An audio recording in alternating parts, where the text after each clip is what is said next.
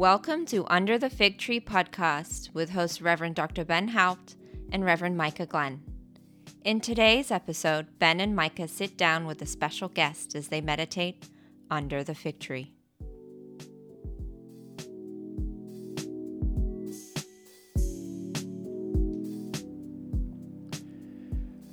What's up, what's up, what's up, and welcome back once again to another episode of Under the Fig Tree. I'm your host, Reverend Micah Glenn, Director of Recruitment here at Concordia Seminary, and of course, joined by my esteemed colleague, Reverend Dr. Ben Haupt. How are you, bro?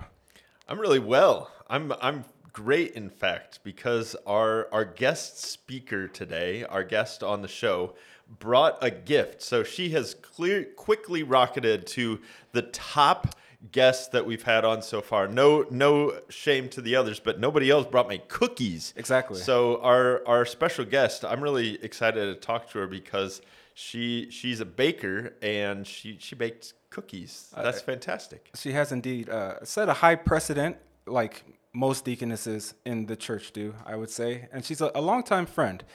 Uh, so uh, I'd like to introduce Deaconess Sarah Longmire, who graduated from Concordia University in Chicago back in 2008 uh, with dual degrees in both theology and early childhood education. Go Cougars! Uh, she also served as a geo missionary in Bangkok, Thailand. She was called as a deaconess to Redeemer Lutheran School in Oakmont, Pennsylvania, as a second and third grade teacher. She was then called to Trinity Lutheran in Traverse City, Michigan, as a kindergarten teacher excuse me, and is now called as a deaconess in early childhood and children's ministry director at Lord of Life Lutheran Church in Chesterfield, Missouri. She's also on the verge of finishing her master's degree in Lutheran Elementary Education Administration from Concordia University in Nebraska, is currently in the school leadership development program of the LCMS, and she also currently serves as the president of the Concordia Deaconess Conference. And ladies and gentlemen, our time is over. No, I'm just joking. Uh, but very accomplished uh, sister in Christ, Deaconess Sarah. Good to have you with us. Thank you very much. It's nice to be here. Uh, so, Sarah, you Yes. and I are both alum of Concordia Chicago. Now, you precede me by a few years Indeed. in like graduating from uni, not in age. Uh, we don't need to count those. well, anyway, uh, but but we we go back a, a long way. So not only from Concordia, Chicago, which our time there didn't overlap, but um, at Redeemer in Oakmont, Correct. My in-laws, uh, I I know some people like to say in-loves, but that it's just weird to me. I love my in-laws, but but we all get it, right? It's fair. Uh, Jonathan Nauman was a pastor at Redeemer Oakmont, and Deaconess Cheryl Nauman, who we've also had on the show, Yeah. uh, also served as a deaconess and teacher at Redeemer. Correct. Uh, and so one thing, uh, you know, we have deaconesses throughout the LCMS, coast to coast, north to south, all the way throughout the Midwest. And the world. And indeed, That's right. uh, and well, th- for sure. And so one thing, um, you know, I don't want to say that the offices of deaconesses fallen through the cracks, uh, but not everybody knows what a deaconess is. But I'm glad you're on because it's again one of those things that highlights the breadth uh, of the work of a deaconess. My wife, of course, Dorothy is a deaconess. She works at a school. It's not an uncommon place to to find a deaconess. Uh, but your education certainly lended itself for you to end up, I think, in schools. Yeah, actually, my entire career plan was to be the best preschool teacher you'd ever met.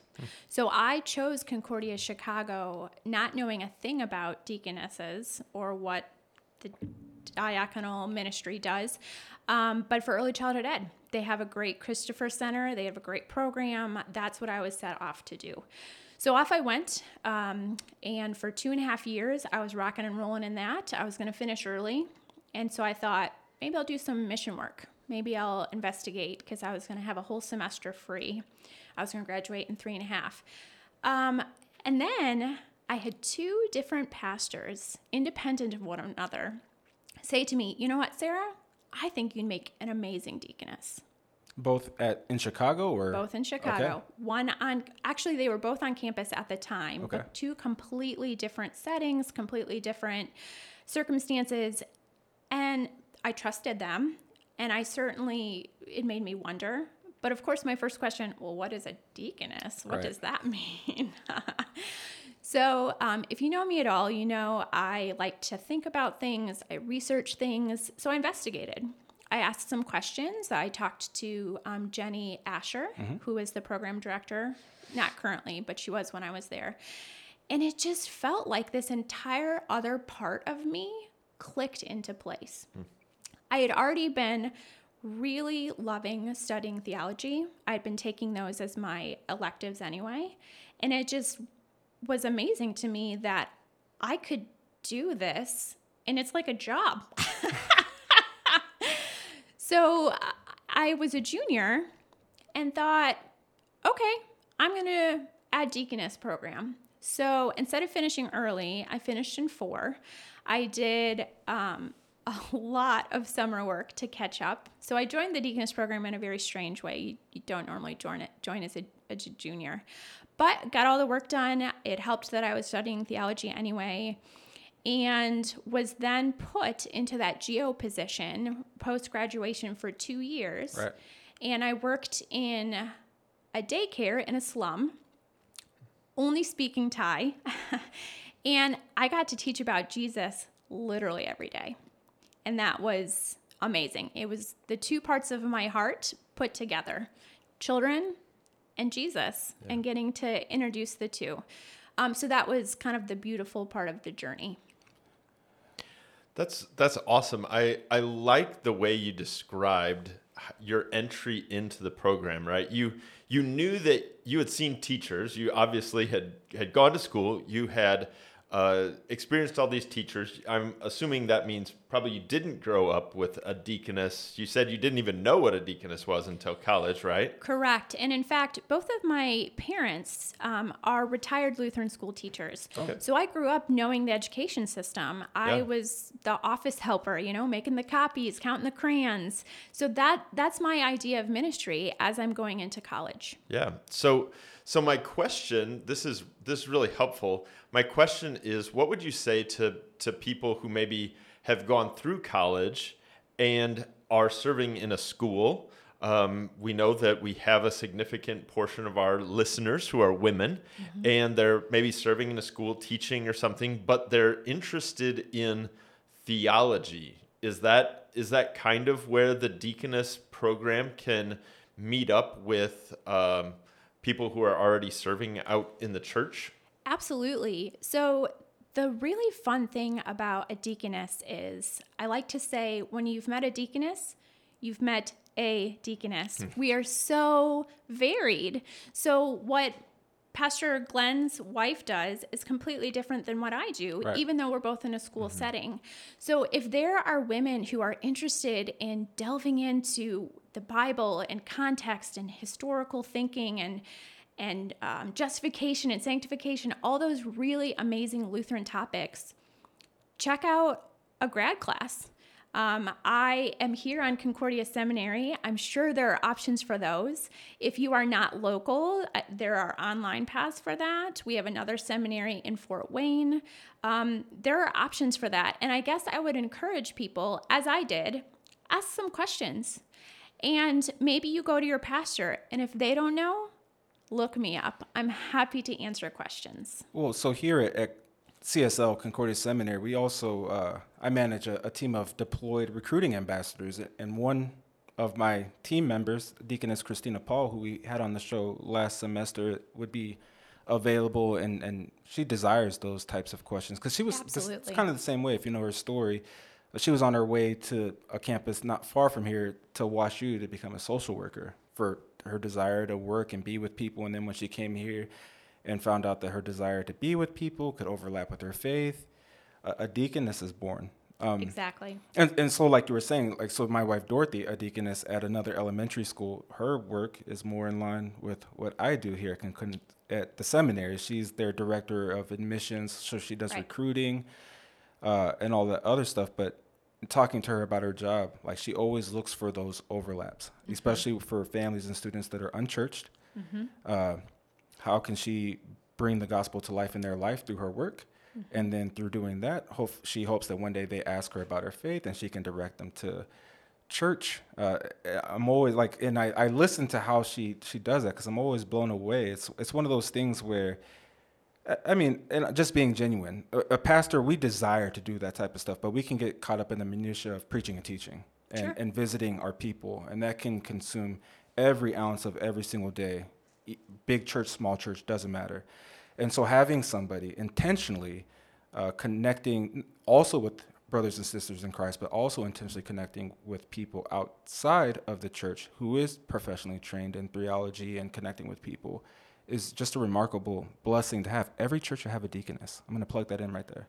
I agree. Because what I like to, or the illustration I like to use for a deaconess, and for me personally, in the role I'm in, is a bridge. I connect the community to the congregation. I and I love that. I um, int- intentionally connect overlap activities where my preschool families and my congregation families get to meet. And that's where relationships are born. And hey, you're going to come to church because a friend invites you, right? Um, so we do a lot of that intentional work, and we're doing it in support of the Office of Pastoral Ministry. So, yes, we want our pastors to be studying the word, to be di- diving into what they need to teach and present. Um, we want to help in getting the people in the pews. And that's the gift of our relationship with the Office of the Pastor- Pastoral Ministry. I love that. I think we could we could entitle this episode "What if every congregation had a deaconess?" That, that's a that's a cool Mind-blowing. cool vision, cool vision for our for our church. And because the of the way you're talking about the office of deaconess, there are so so many diverse ways that a deaconess could serve a congregation. Um, it it just kind of makes sense to me. One one thing that I'm interested in um, in thinking about. So you you went straight from college into the office of deaconess, right? So so you have some some deaconesses who go, and we have the same thing in the MDiv program.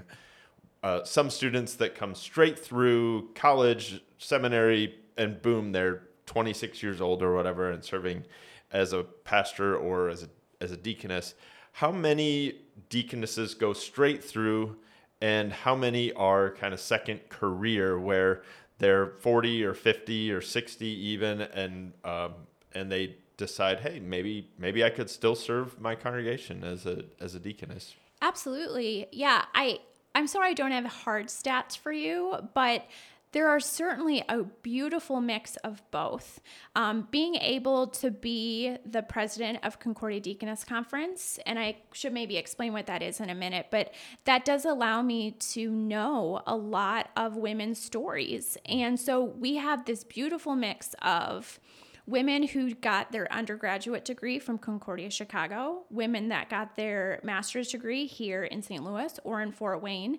Uh, we even have women that are you know working on programs in foreign churches thanks be to god uh, so there's a beautiful mix and what concordia deaconess conference really tries to do is to support every woman as a deaconess in the role of deaconess. So it's not so much that I'm a cougar and someone else is whatever y'all seminarians are. And by cougar, you mean a graduate of Concordia, Correct. Chicago, let's not, right? Let's not uh, just get just off making topic sure here. that Uh-huh. some not everybody knows what a cougar Uh-huh. is. So Okay. I would. I, do the deaconesses here are lady preachers? Is that what they are called? Because that's Ooh. also that's awkward, isn't it? That's- so our, that's- our mascot Ooh. here is preachers. I'll say Fort Wayne isn't much better because well, Kingsmen and Kingswomen actually is better than Okay. preacher lady. I don't. Well, anyway. We don't use the moniker preachers a lot, except for when we're talking about our basketball, Basketball team, team. which Okay. is the best basketball team of the seminaries, as far as I. I mean, but we're- numbers now we're really louder than getting off anything. the. Yeah, yeah, yeah. Okay, so now we're really sorry, off did not mean to bring that up. Uh, all this to say, though, we're not so much concerned about what program women went through, Right, yeah. um, and we certainly celebrate and rejoice when women come to us with a life. You know, we have deaconesses who may have gone through all of it straight through, but now they're having a family. They're being Sure. a wife and a mom, and thanks be to God for that. Um, Concordia Deaconess Conference is for those women too. Yeah. And I think when you look at the diversity of deaconesses, you can see the gift in that every church can use one. Inner city, rural, medical needs, education. We probably have a woman for that. We probably have a worker for that. And that's the gift of the office. Yeah, that's That's awesome, and I I think uh, you know for our listeners out there who are who maybe are uh, in a variety of different among a variety of different ages, we have a variety of different programs. So we have a residential program where we get uh, people of all ages, but sometimes uh, women who are older, established in a career, or uh, established in a community or something can't come to the seminary. So we have an online deaconess uh, studies program as well. So we get we get um, kind of people from of every age coming through the the programs of Concordia Seminary as as as well as with uh, EIIT and CHS. So Yes. Spanish speaking deaconesses or uh, new Americans, immigrants, uh, can also go through those programs to become deaconesses. So lots of Yeah. lots of opportunities. And. I'm working actually pretty intentionally at being able to connect with women who um, know a different language first, whether that's sign language or whether that's a different spoken language. Um, so I'm investigating how we can connect with those women too, because CDC is for them as well.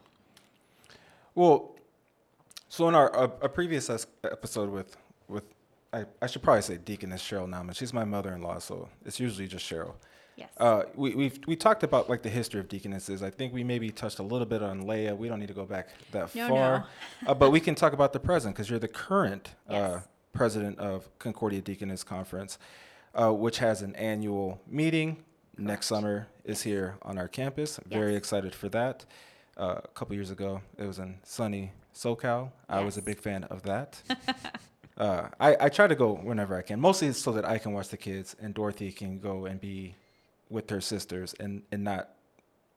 I, the kids can go to CDC meetings and, they and they're always there. But if she can be free and I can be uh, not encumbered, but delighted to, to be around my three for a little bit of time. Anyway, I'm getting off off topic and, and currently CDC. yes. Uh, What are are things that are happening? Are there things that are new initiatives or anything else like that? You- You've talked about bringing in kind of the off I don't want to say off track deaconesses, but the non traditional deaconess programs Sure. into because it there is a lot of benefit to and is mostly community by being a member of CDC. Absolutely. Well, as someone who went about joining the Deaconess program non traditionally, I have a lot of empathy for kind of jumping into a program and not quite knowing who else is, is there or what resources are available. So, Concordia Deaconess Conference has the goal of, of giving women the opportunity to learn spiritual growth because we're often the teachers in our roles. And thanks be to God for those opportunities, but I'm still a theology nerd. I want to dig into something just like anyone else does. So that's what I um, always look forward to at our annual meetings or conferences. We're also uh, um, we're an RSO. We're also um, continually working on giving women skill brush ups like professional development. So, new counseling or new listening or whatever might be happening in our congregations, we want to make sure that we're learning that too. Um, the Concordia Deaconess Conference was originally put together so that Lutheran deaconesses who had the same confessional belief, the same respect of the pastoral office, could have fellowship, could have strength in numbers. And we have over 200 women in our membership, I guess, if you want to say that. Um, but we and open. all sorry to Yeah, interrupt, but all okay. all of those are certified deaconesses. Correct. Wow. Um, we have we open up our conferences, our meetings, our annual meetings, I should say, to students. So next year, I hope that we'll have some local students that pop in to study with us. We will have interns come. We also have a designation for women who have have finished the program but maybe taking a break for their husband on vicarage or maybe taking a break to have children. We call them affiliates. So they're still part of our group. We still reach out, they get the same benefits. They're just not commissioned yet. It's just kind of verbiage. Um, this year, I, well, I should back up. Last year, with COVID and the pandemic, allowed for very unique opportunities to think outside the box. So, if I can brag on Dorothy for a minute, she did such an amazing job putting together a mostly virtual but kind of in person conference for us. And it was probably the most well attended that we've had in my ter- years in CDC. So we like to make sure that we are giving educational opportunities and fellowship opportunities. Um, we also, because of COVID and because of the virtual options that kind of had to happen, we've been trying to do monthly Bible studies with our spiritual advisor. Um, so he, we do that on Zoom. It's um, Pastor Phil Hauser. He is, Philip Hauser. He is in Minnesota, but he's also um, in the Army Reserves. So we just have to work around his uh, weeks on and weeks off. so we like to study together.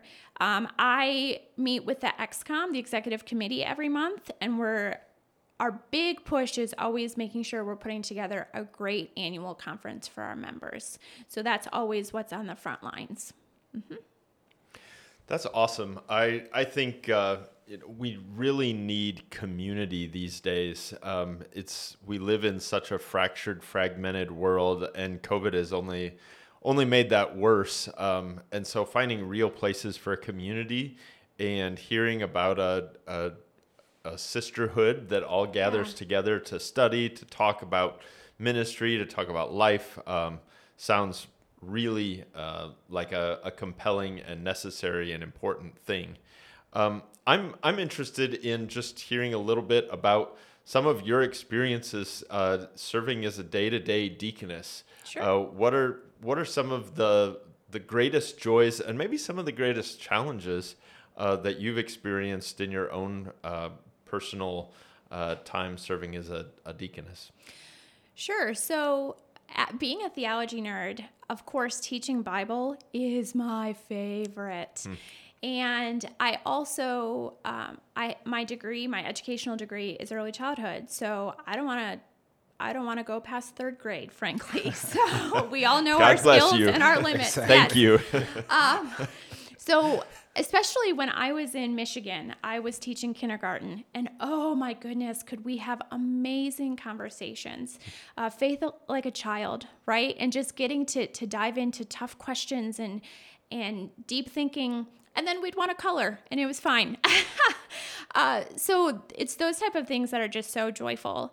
Um, in my current call we have a very uh, we're blessed with a very diverse population so we have um, students from families that are not american um, that are not christian uh, we welcome them and they are they know who we are and that's okay but i have also um, started taking some bible teaching time just because i really like it and i'm the boss now so no, it's just the way that the schedules work this year. But, um, and just seeing these kiddos who have not heard about Jesus before, just soak it in. Mm. It's just, it's amazing. About a year ago uh, at Lord of Life, we also started something called Family Sunday School because we looked at Sunday school and we thought, the segmented system that we grew up with is just not working. Uh, it's just we don't have the kiddos or they don't have the time or it's just it's not working it's not future focused so um, my pastor and i kind of brainstormed over that and we have started something called family sunday school so twice twice a month parents with kiddos come and learn together and it's beautiful. We just had um, this past Sunday our kind of kickoff for the school year, and we had 15 kiddos and their parents come. In August, we had 18 kiddos and their and their families come, and it's it's be, been amazing to to first of all maintain connections with some preschool families that otherwise would have graduated, mm. um, to make some connections into the community that may not have otherwise been a connection and to also start to form a little bit of I mean, I don't want to call it a following, but a little bit of a, of a core group of people that are in and they're going to come and they're going to make sure their friends are going to come. And part of this whole Sunday school revamp was recognizing that kiddos ask questions and they come home, and if mom and dad aren't sure about the answers, that makes everyone uncomfortable. so why not have them come and hear the same things so that when those questions come up, oh yeah, mom and dad heard that same thing. So they can have those conversations going going home. That has also been a bridge to having kiddos baptized. That has been an amazing thing to see. I um I'm very upfront about my faith, I guess, or I wear it on my sleeve. I we talk about the church and I'll ask parents, "Are your kiddos baptized? Do you have a church home?" And more often than not, the answer is no. But you know, parent parents were baptized and they know it's important and they mm. want it. They just don't really know how to go about it. And Yeah. so I have three godchildren from just last year. Oh, wow, wow. So it's just those amazing things. And I don't mean to say this is my work. I'm just saying these are the opportunities that because of the role I'm in, I get to have the conversation. I get to have it. And thanks be to God for that. No, that's exciting. That's exactly what I was uh, hoping to hear a little bit about. Of course, it's God's work. He he works through it, but I love this our Lutheran theology of God works through means. So, um, you know, there there isn't like in some denominations there's kind of like, "Ooh, is God at work? How is God at work?" Well, Lutherans kind of know how God is at work because Jesus has told us. Uh, people are going to be commissioned to go out and to proclaim the word, and that's the way he's going to work. So um, it's it's exciting to hear about the the fruit that is coming from your ministry, and um, I, I it gets me excited. Um, I think it it's uh, it's exactly what our listeners are listening for. Is maybe this is something that I could foresee uh, doing in my life. And if somebody loves uh, young kids that much, uh, yeah. I say uh, Total by all means. I love I love young kids. I loved my young kids uh, when they were when they were little. I'm I'm glad that they're not as young anymore. but uh, you know it. It takes God takes uh, all kinds of people to Amen. serve His church, so that's fantastic. My kids are all in Sarah's wheelhouse age, and so when she comes over, it's they love it and I love it because there's always a let's make cookies moment. Oh, yes. uh, and it gives me a little bit of time to well now watch football now that football's back on not that i don't do that anyway Yeah. Uh, i'm a good father everybody yeah. but uh exactly I, I love my kids and they're at that again the age where especially my oldest johnny incredibly curious Yes. too smart for his own good Yes. um ask deep questions hard questions Yes. very frequently and I not to say that I don't appreciate it, but it's like, you know, waiting for that age. For me, it starts around like 10, Sure. 10, 11, 12. That's kind of like It's phasing out for me, man. So, the, what is the psychological Sure. transition that I'm best built for. So I, I don't do, I don't, well, I'm not going to say I don't like high schoolers. That's not the right thing I'm trying to say. sure. But middle school age, the age that people are like, oh man, I want my hands off. That's where I, I like that weird awkwardness, but really brightness of kids. Um, but yeah, again, God takes all kinds because we, to do his work. Yeah. but we were talking about different gifts and different skill sets and things like that. Uh, and you've been in elementary ed, which was what you were planning to do before you were a Correct, yep. deaconess. And we've talked about this about other deaconesses, but I just want to highlight it again because there are deaconesses in a variety of different roles. oh, yes. Um, aside from being a pastor, deaconesses fit everywhere else when it comes to professional church work. And so I think we mentioned her before, but I, I just like to highlight her again because it's such important work. Deaconess Sandy Bauer, Yes. who has been doing prison ministry for such a long time, and it, I I've never been like in prison ministry. Yes. I know people who have gone to jail. I visited them. I did a, a module here, and it's one of those things. Like if I had more spare time, like maybe when my kids get a little bit older and don't demand so much time, maybe I'll try to become a prison chaplain more regularly, just because nobody goes to visit those guys. Absolutely. But but that's that's one thing, and then just you, you talked about missionary work. It just it just it just goes on and on and on.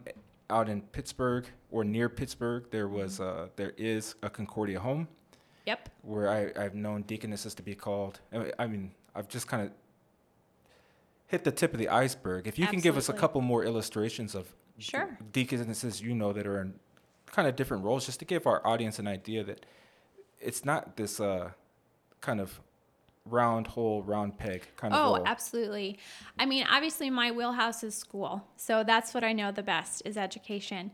but there are women who are extremely good with finances or with administration. And so you talk about some of our Lutheran um, businesses or RSOs that have big budgets. That's a ministry. That's good stewardship. Thanks be to God that there are women who like numbers. Um, medical things.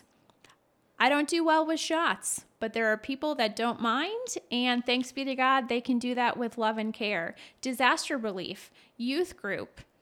Again, those high schoolers, God bless you, but it's not going to be for me. Counseling, having a a good Lutheran counselor who's going to come at it with proper theology. Thanks be to God. Um, education co- at all levels college, preschool, elementary, administration in schools, like I am studying to be. Um, there's probably even women that have roles that I don't even know. Translating. We have women that'll do translating, which is important because theological terminology is not quite the same as uh, society terminology. So, is that enough examples? I think we've got yeah, I a mean, a lot of areas. It, it could continue, but exactly. Correct. There, there's no again. There's there's. I mean, there there probably is a limit to some extent, but you'd be surprised how long the list of different current Visitation, positions that deaconesses Working in fulfill. hospitals, absolutely, yeah. Yep. And the cool thing is, it's it's bringing a theology and a study of theology and some confidence, right, in being able to teach God's word and uh, the doctrine of Lutheran Church uh, to all of those different tasks. That really is, I think, the the exciting thing.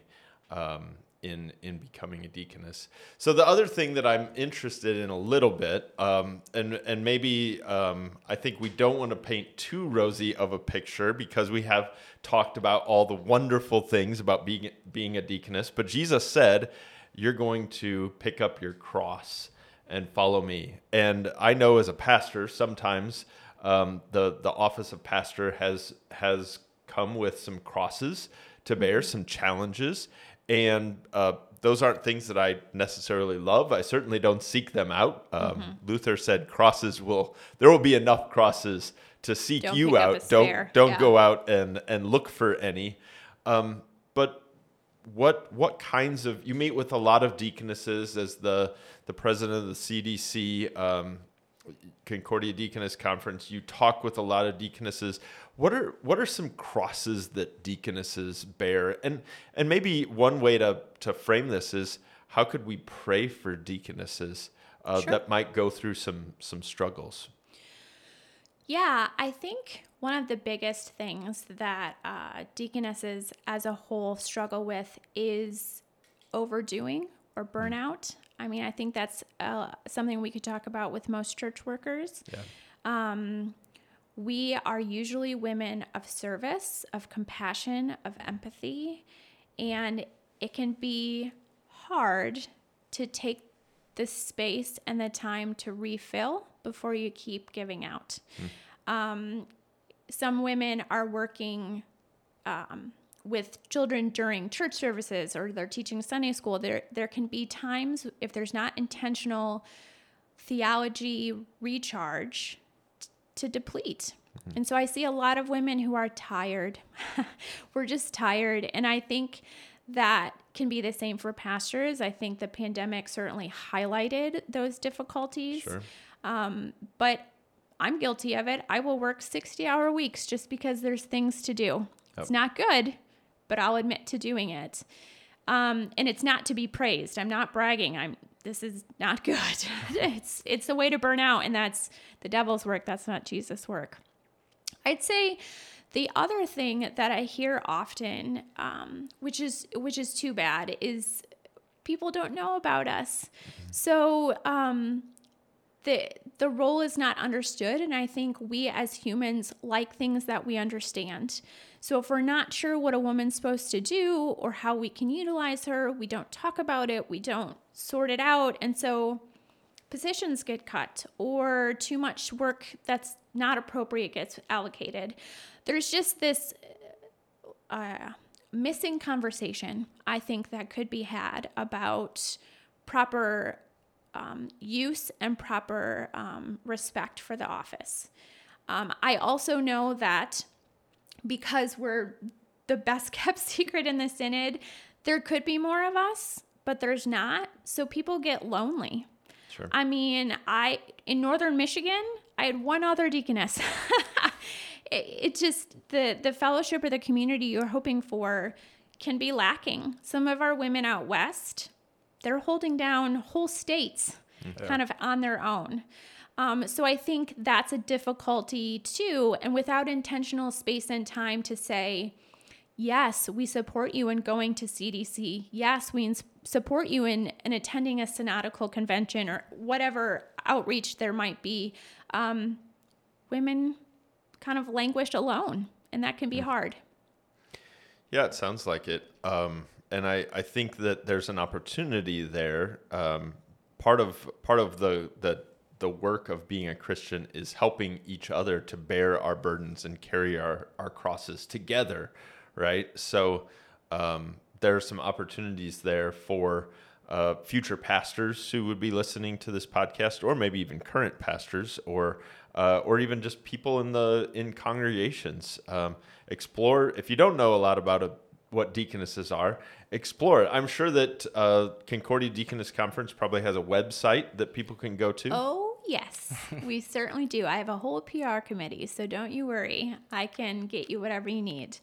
But yeah, the idea is just um, we don't have to be treated like the unicorn in the room, right? I mean, we can be seen as a church worker and I hope better understood like a Lutheran teacher or like like a pastor. We just have a different position, a different connection to the office of the pastoral ministry, but we've we've been established.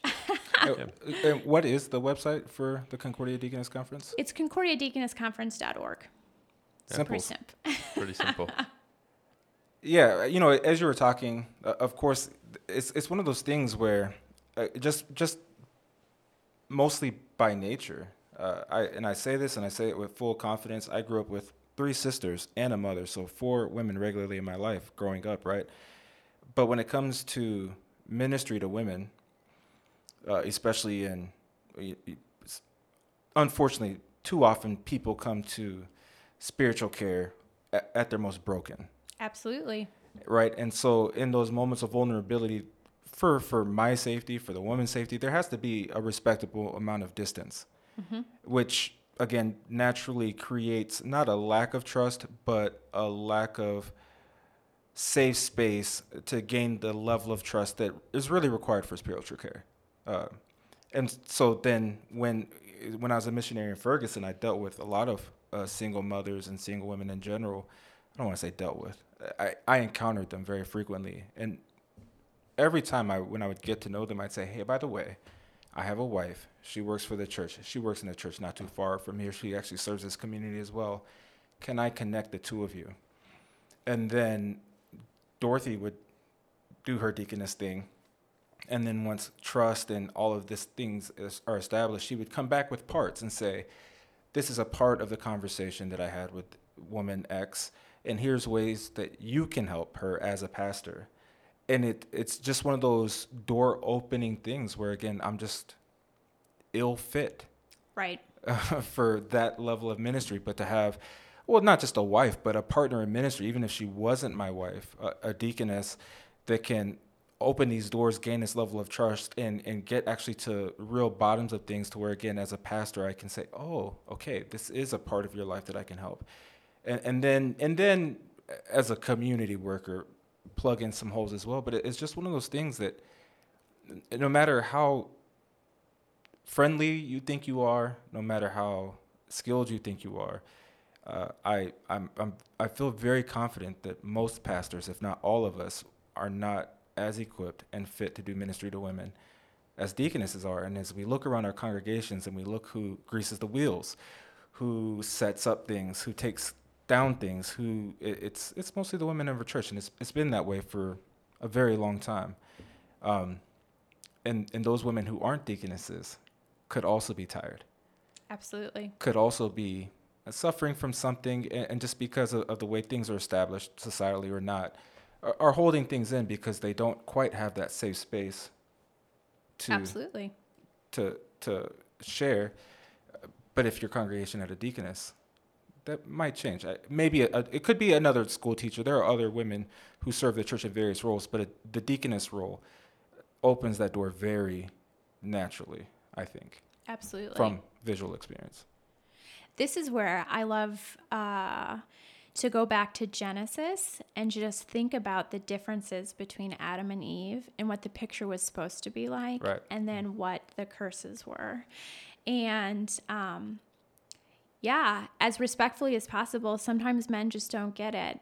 And that's a sin that you struggle with. I bear things too easily. I can't compartmentalize. That's something that I have to work on a boundary and not take, you know, sad stories home, right? Like, so there's supposed to be this beautiful symbiotic relationship between the roles of men and women, and that can be seen in the church. But we have this sin problem. and so, yeah, there are women who fall through the cracks. There are um, pastors who want to help but don't know how. There are deaconesses that are working too much and not talking about it. It yeah, and I guess being in the Lutheran church though, at the end of the day, thanks be to God, we can come to the altar. And we can just be reminded of whose we are. And that is the gift of living out the faith in this church in that it's all God's work. And thanks be to God, I, I get another try tomorrow. so Well, uh, paint paint a picture for us. You, were talking about this partnership um, between between men and women, and I'm thinking uh, even a little more concretely about the partnership between deaconess and pastor. Yeah. And you mentioned earlier a respect for the office of pastor. Paint a picture for us. What does it look like when deaconess and pastor are really working well together?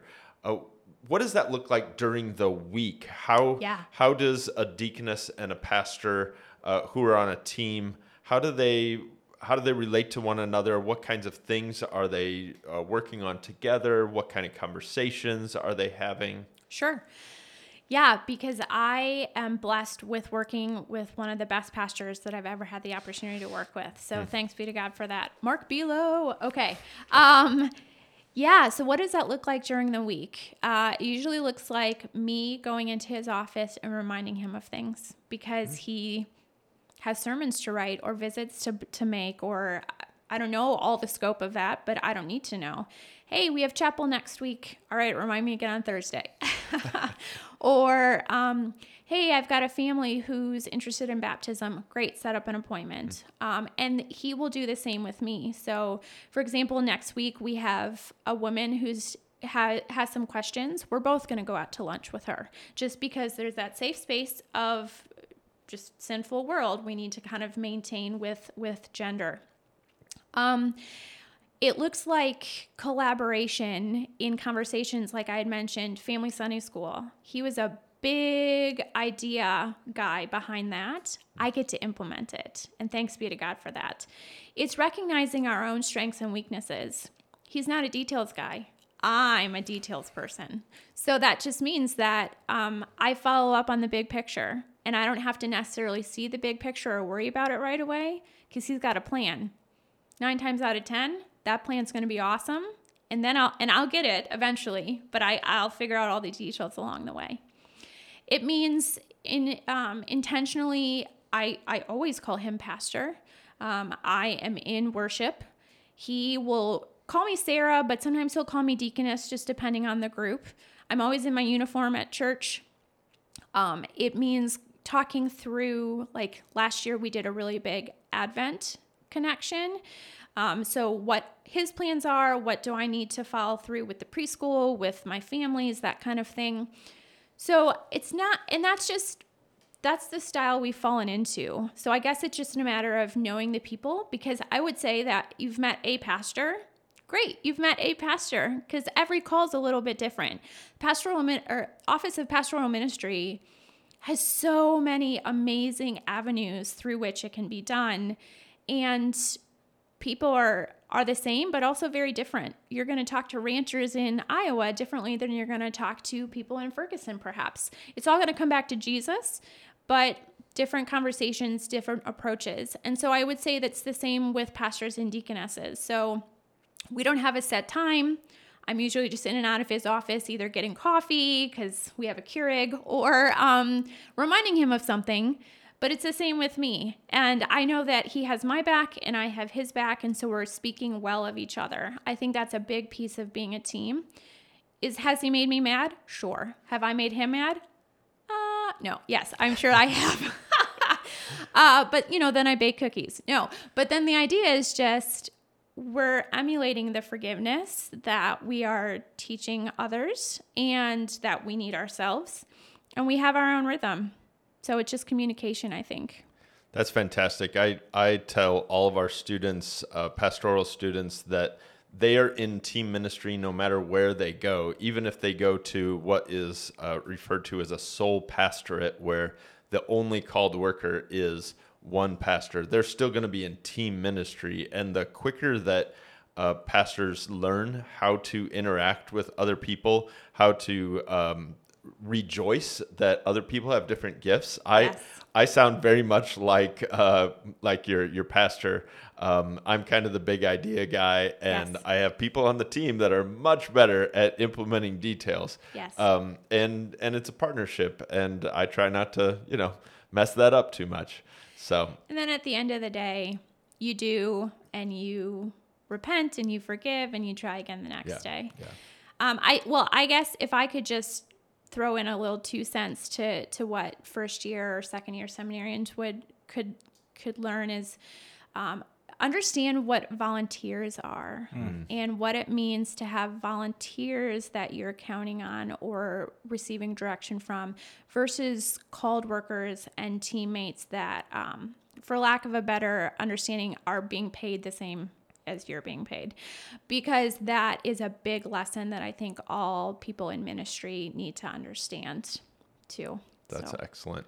You know, you mentioned um, the deaconess uniform, and I don't think that any of our our uh, was- deaconesses that we've had on have talked about the uniform. Just gonna bring that up because I, we I could have gone back and listened to old podcasts, but I'm I'm terrified. Uh, Okay. for the same reason I don't listen to my old sermons. Okay. That was terrible. Anyway, not the guest, but me. Because you were talking about wearing your faith on your sleeve, you're wearing your uniform today. Dorothy actually wore her uniform today. I was like, not like taken aback, but it's like, oh, well, you have your Yeah. uniform on. It's nice. You wear something else on your sleeve. yes, I do. And what is that? I have a gold cross on my left arm. So in most deaconess pictures, we're all facing left to the center. We're just trained to that. And then I have a gold pin on the left side of my chest, um, which was given to me at my commissioning. And it's always navy blue. Always navy blue or navy blue and white. Yep. And because I remember, especially when Dorothy was either an intern or maybe still a student, uh, there, there's, you can be fairly limited depending on where and how you shop for. Correct. Uniform Maybe if it's in, you better grab a few pieces because when it's not, you're going to wear the same outfit for a while. Yeah. Yes. So I don't even know the the answer to this question, so I'm I'm interested myself. Um, is the the deaconess uniform that LCMS deaconesses wear is that unique to the office of deaconess in the LCMS, or is because other churches do have deaconesses? Um, maybe maybe have different processes of recognizing deaconesses and such, but Yeah, is that so unique? so that's actually a great question because you are um, just a little bit wrong. No Okay. offense, but um, this uniform is unique to Concordia Deaconess Conference deaconesses. Oh, okay. So we have LCMS deaconesses who have gone through the training, could have been commissioned or not, but if they choose to not be part of CDC because it's a choice, um, they do not wear this uniform. Oh, okay. Yep. So this is solely Concordia Deaconess Conference. Got it. You may see women in a different deaconess uniform. It's also navy, but it's usually with silver accents. Mm. And that is the Lutheran Deaconess, I think it's Association, LDA. LDA. Yeah. Um, that Deaconess Association is Pan Lutheran. Um, Cheryl Naumann could give you the entire history of um, CDC versus LDA, but that is primarily with women who did not graduate from LCMS approved program, which is currently at the SEM either SEM or, or Concordia Chicago. So I call them deaconesses incognito because I do know a few of them, and they just, for whatever reason, are not in CDC right now. Um, we'd love for them to come back, but we are a free Lutheran entity and we do not require membership, but this is for CDC. So CDC um, is the place that that uh, gals get this uniform. Yes. It's not uh, you don't go to the local uh, you know clergy shirts for Oh, for uh, okay. pastors. I could get a clergy shirt at the local Catholic supply store or Right. online at a, a dozens of, of different places probably. right? So, um, also a little bit inaccurate. Um, women find navy wherever they shop. okay. So I found this navy dress, I don't know, in a store when I was visiting my grandparents up in Wisconsin. So as long as it's navy or navy and white, then it's good to go. Got the it. insignia and the cross are from CDC. Makes sense. So here on campus, um, Dr. Bond, Gillian, um, would allow women to wear navy with a silver or light blue cross. That just signifies student, deaconess. Okay. And they will not have a cross. So that again is their choice. And upon graduation and commissioning, they could um, join CDC, in which case we give them a gold one and then they're pinned. It's a kind of an official thing. So I love it. yeah. Uh, lots of people in lots of vocations have a uniform Yes. that they wear. And I know a lot more now about the CDC deaconess uniform. Absolutely. Fantastic. Yeah, good. Well, uh, I mean, uh, um, again, me and Sarah are friends. We could talk about the Cowboys and Packers recently oh. losing, although the Packers really got whooped, and the Cowboys were on the verge of winning, and they did win in 2016 in Lambeau Field. I did witness it in person when Okay. Brett Favre was being recognized for being inducted into the Hall of oh, Fame. I have You're my ticket still. cry. Yeah. and good. by the way, I also Okay. visited the church. If I mean in Green Bay, I could be wrong again. Yes. But there is an LCMS church that's kind of right at the foot of Lambeau literally in the shadow. uh, wonderful Pilgrim place. Uh, Mhm. because me and uh, a fellow classmate were pastors, they let us park for free and Yes. use the toilet. I guess I don't know if I want to advertise that if they don't want to do that all the time. That's fine. but just mention that you're LCMS pastor. it's totally fine. Um, That's but where my parents retired from. That school and church. look at that. And and another SRA, Lee Hope, did his vicarage there. Yes, he who now did. serves in Houston, Texas. So if you're in the Houston Yes. area or near around Texas district, That's right. and you're thinking about being a pastor or a deaconess, you should look up Pastor Lee Hope, who currently is a pastor at Trinity Klein. nice. Look at that. Well, this has been a fantastic conversation. Micah could go on about football, but we probably should wrap this Probably, episode before up. we get way off topic. Sarah, thank you so much for being with us, uh, teaching us, and especially for uh, talking to people about the office of deaconess. Really great stuff. My pleasure. Thank you both for letting me be on today. For sure. Always good to see you, and thanks for coming. You're welcome.